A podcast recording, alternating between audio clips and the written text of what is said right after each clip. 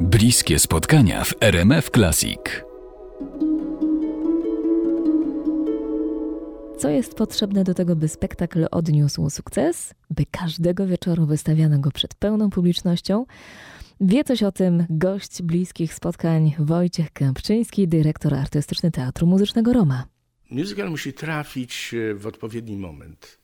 Musi zainteresować widzów. Musical musi spowodować e, owację na stojąco. E, musi spowodować e, ogromne zainteresowanie widzów. Musi spowodować fakt, że widz wychodzi z teatru oszołomiony, następnego dnia w pracy, w domu mówi: Słuchajcie, musicie zobaczyć, bo to jest coś niezwykłego. Też może taka anegdota z wcześniejszych czasów, z lat 50., 60., mówi się o tym, że producent musicalu wykłada gigantyczną kasę na musical i liczy na to, że odniesie sukces. E, były przypadki takie, że producent po prostu popełniał samobójstwo po, tym, po złych recenzjach, które w Stanach Zjednoczonych recenzje powodują, że natychmiast widzowie przestają chodzić. To jest coś niesamowitego. Także, także w Stanach, w Wielkiej Brytanii to jest wielki biznes. Robi się musical po to, żeby zarobić pieniądze. My y, robimy musical po to, żeby nam się koszty zwróciły. I dla własnej satysfakcji, i dla, przede wszystkim dla naszych fantastycznych widzów.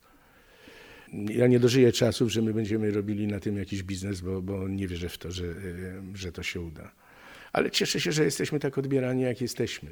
Cieszę się, że zrobiliśmy, powtórzyliśmy naszego Alladyna e, w Sankt Petersburgu e, w zeszłym roku. Odbyła się premiera, cała nasza ekipa realizatorów pojechała do Sankt Petersburga i tam zrobiliśmy dokładnie ten sam e, musical, włącznie z naszymi Szwedami, którzy tam zaszokowali rosyjską publiczność latającym dywanem nad głowami zdumionej publiczności.